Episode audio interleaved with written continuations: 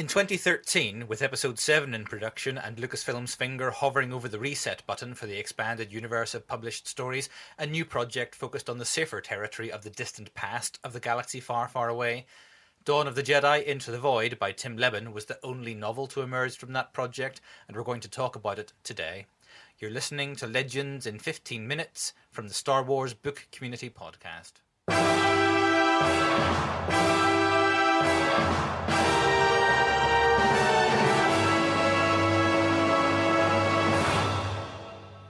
Hello, and welcome to the first episode of Legends in 15 Minutes from the Star Wars Book Community Podcast. I'm Johnny Maynor, your host for today's show, but I am not alone.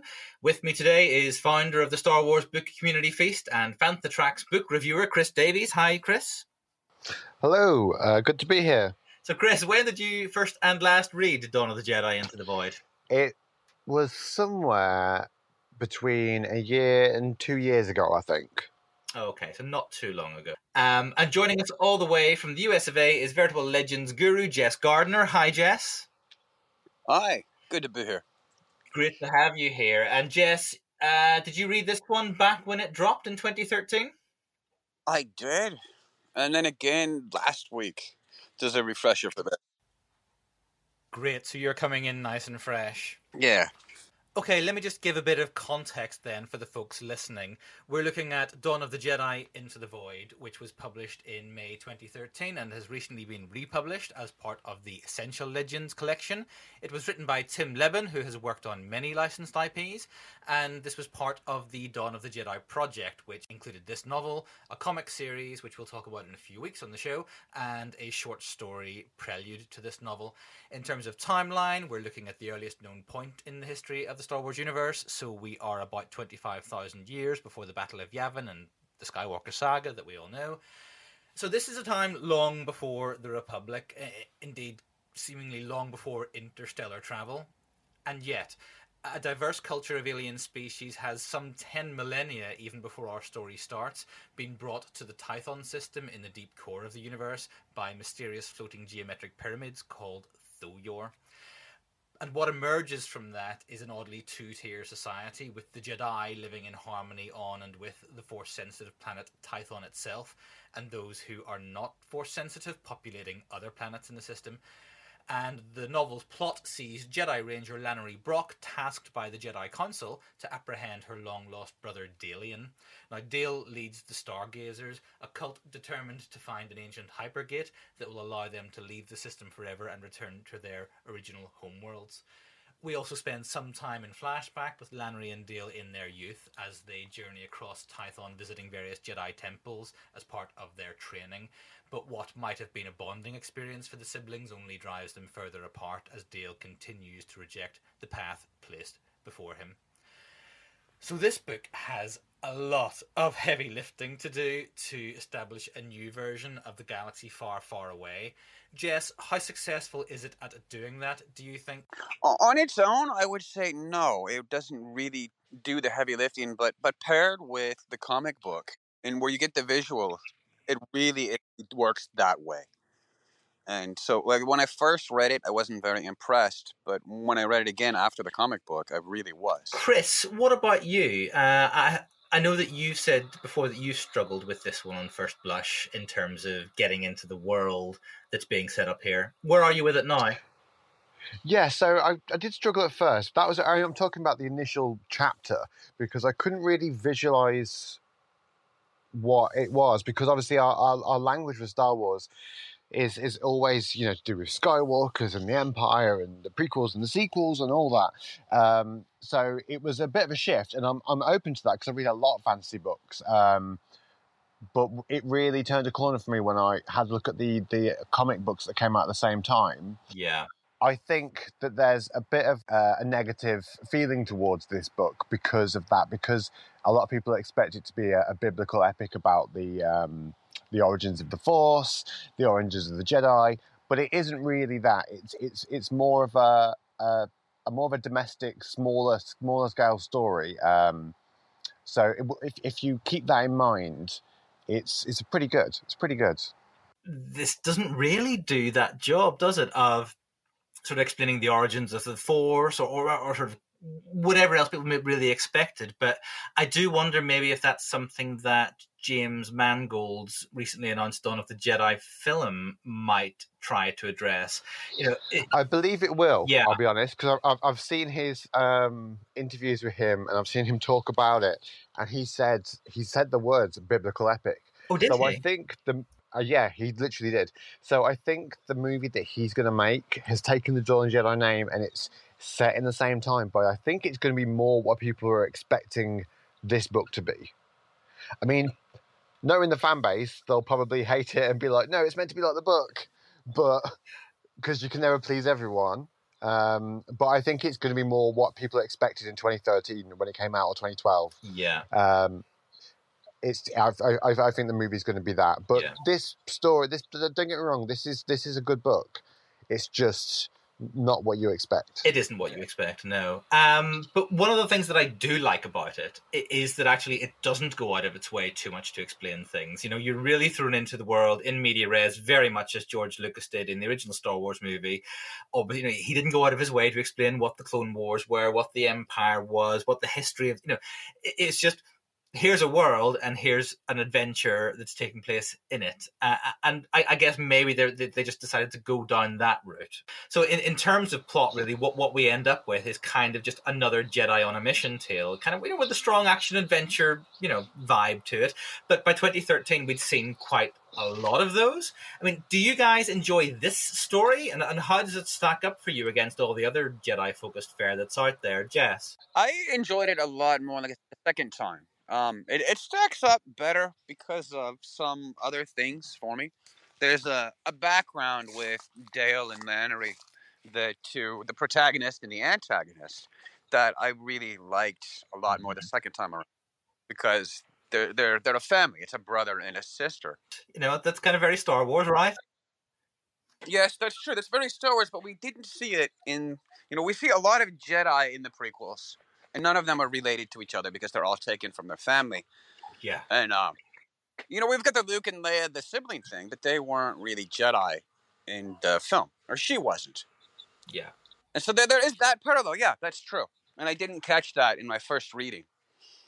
And then there's a little bit of an Anakin parallel because he is Dale is troubled, and the Jedi really don't know what to do with that. They Sorry. really don't. No, they have no idea. Chris, what about you? you know, how does this work for you as, as sort of a Jedi on a mission tale? So I think it works really well as a Jedi on a mission um, story. The main the main center point of this book that really works is that relationship between Lanoree and Dale. Um, half the book is pretty much told in flashbacks, and it really their central relationship, the dynamic between it, is absolutely the, emotional core of the whole thing. So, like I said, if if you're going and expecting some big epic Jedi versus Sith thing from the times of the past, you're going to be disappointed. But as a story about two people on opposite sides, it's quite it's quite emotionally affecting. Like Hmm. when when when you see them, you'll see one incredibly sweet scene where Lanoree is um, you know looking after her little brother, and she's you know loving him, protecting him, and they're on this journey together. And then it cuts to them in the present, and you know he's been gone for years, presumed dead. He's trying to kill her, and God, yeah, it's it's it's quite heartbreaking. Yeah. and I feel I feel like that that is the true strength of this book. I- I- but isn't that interesting that it's a Jedi focused tale, but there's a real emotional heart to it because actually there's there's a, there's a genuinely emotional relationship between a Jedi and her, you know, former Jedi sibling or you know sibling who's rejected that path. Yeah, absolutely. Once the story gets going, it does become really, really good. And um, yeah. I've I also remember quite liking Lanoree's so, sort of questionable motive sidekick in it as well. Yeah, Yeah. Uh, Tre Sana, the three lek, Yeah, um, Twi'lek. yeah, that's right. Yeah. Like I, I, I mean, we- we're used to murky smugglers and roguish characters in Star Wars, so it's nothing new. Um, especially in Legends, post prequels, we had a lot of those. Yeah, a lot of those tropes to the point where it almost felt like there were just there was a template, with the exception of certain things like Plagueis and stuff and Bane, there was a certain template they had to follow. Mm. But even even so, it's a, it's a template that does work. you know, Yeah, I mean, I, I'm fascinated by um, the this idea of Jedi um, or Jedi as they are, and it's, it is spelt differently in this book, um, w- with emotional entanglement. So th- th- they are that they're different from the Jedi we know. That they seek to live in balance with the light side and the dark side. They, you know, they refer to the Ashla and the Bogan, the light and the dark. Um, and they do have emotional relationships. They do have familial relationships. it's a completely it's a completely different time. I mean, it is interesting to note the Jedi of the prequels are the the most rigid ones, and those are those are the Jedi that fail.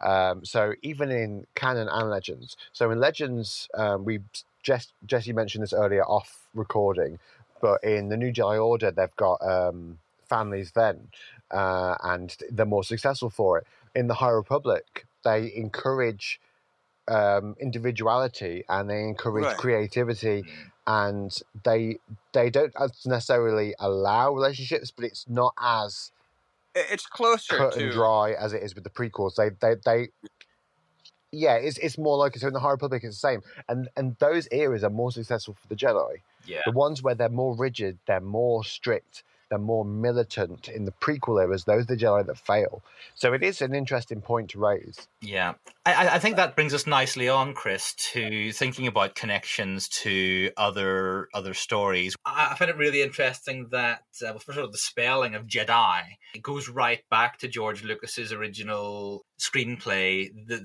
the earlier version of the screenplay for Star Wars, which where, where the Jedi were called the Jedi Bendu, with the same spelling here.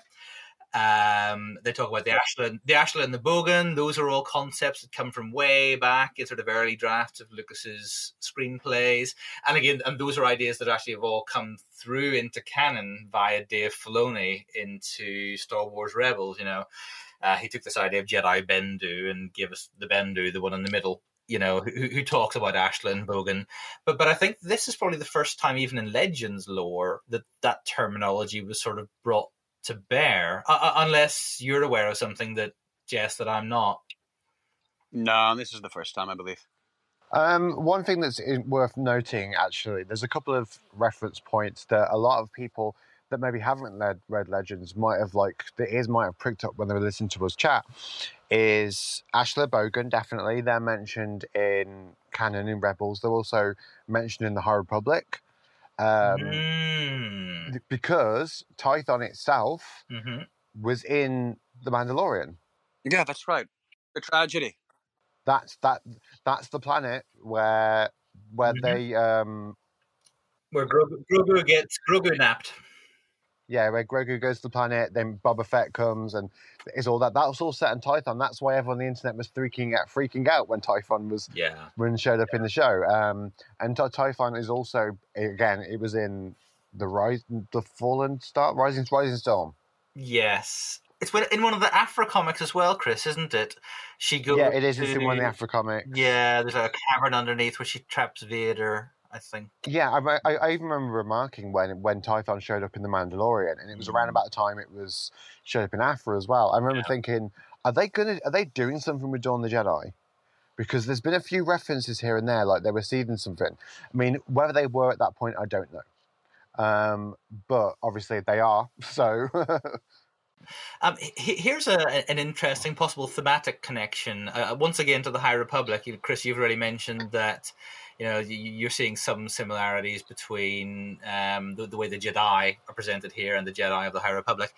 Um, here we have a cult called the Stargazers, who are sort of actively opposed to you know the Jedi and and and and, and, and the way that the Jedi used. are you the saying they want the Force to be three? Is I'm that what you're saying, saying? I'm seeing some Ah. similarities with the Path of the Yeah. Open Hand from the High Republic Phase Two. Absolutely, you know, which is interesting because obviously High Republic Phase Two is the earliest point that we've got in the canon um, timeline right now. Subject Yeah. James Mangold's film coming out, uh, uh, and and Dawn of the Jedi Into the Void is the earliest thing that we've got in the Legends timeline. But they're they're both presenting us with these um, cults who, whose worldview is diametrically opposed to the Jedi. And I just, I just, I just wondered if at some point the High Republic guys were just looking back at other th- other stuff and, and taking cue. Well, two points really. The main point is we can't get away from the High Republic. No matter how hard we try, it infiltrates everything we record and do. We're Yep. obsessed. Yep, it turns up everywhere. But also, you've got to think that if they're looking back into Star Wars history for reference points, they probably looks back into Earth's history. And if you look back at Earth's history, it's full of um, religious uh, cults, religious wars, Yeah. relig- massacres. You know, we've we've got a horribly dark history on Earth around bloodshed and religion and vastly opposing views and ignorant um, worldviews that have led to that so that led to those points. So I think there's probably a little bit of that as well. I think probably both set of authors have looked back and gone, okay, so what did it look like in the past? Yeah, these are old, You know? old, old themes that are somehow nevertheless evergreen and very, very universal. No, exactly. Yeah. Right. I think that's probably about time for final thoughts then. Um, how are we feeling about this book, Jess? Oh, like I, I enjoyed it. I definitely like I said, read the comic book because you just get such a visual taste, and it's so much helpful. Chris, what about you? Final thoughts? Yeah, uh, it's a good book. Pick it up definitely. Um, don't expect you know world shattering things. It's not Knights of the Old Republic. It's not the Bane trilogy, but it, it is it is a good story um, with an emotional core to it about a brother and a sister on opposing sides. And I definitely recommend it for that reason. I mean, for myself, I, I think this is probably, oddly enough, one of my favorite Star Wars books, and, and I I couldn't honestly tell you why. I, I I think I love it when Star Wars is different. I love it when it's sort of it's, it's sort of mixed up a bit and defamiliarized, which is probably why I had such a good time with Emma Mieko Candon's Ronin. Um, you know, I, I I love it when everything gets thrown up into the air and you've kind of got to figure out what's going on all over again and sort of put the world back together. Um, it's a solid Jedi on a mission tale, um, genuinely satisfying. It it's one of those things from the Legends continuity that I'm, you know, uh, that I, that I sort of wish had had a chance to really fulfill its brief and, and sort of go on to tell the story it really wanted to tell, but it just was it just wasn't meant to be, I guess. I, I think that's going to wrap this one up for us. So, guys, where can folk find you online if they want to get hold of you, Chris? Yeah, hiya. Um, I'm a Star Wars book collector on Instagram. I'm also on Facebook with that as well. It's actually spelled SW Book Collector. I also write as uh, for fan, Fantha Tracks reviews um, under my own name, which is Chris Davis. So if you search Fantha Tracks Chris Davis, you'll find all of my reviews and everything like that, and a horrible picture of me. But excellent reviews, so that's okay. Um, Yeah. Yes, where can we find you? Uh, you can find me on Instagram. Um, I'm Legends Twin Sons 1980. Brilliant. And you can find me on Instagram or Twitter, mostly on Instagram, as Journals of the Whills. That's Journals with an S and Whills with an H. And you can reach out to the podcast team on Instagram or Twitter. You want to look for at SWBC Podcast. Uh, Legends in 15 Minutes will be back probably in two weeks or so, looking at John Ostrander's Dawn of the Jedi comic series. Uh, the next uh, canon in 15 minutes will be looking at John Jackson Miller's novel A New Dawn. Uh, in the meantime, it's goodbye from Chris Bye, may the force be with you. and goodbye from Jess, Uh, goodbye. May the Force be with you. and it's a goodbye from me. Bye.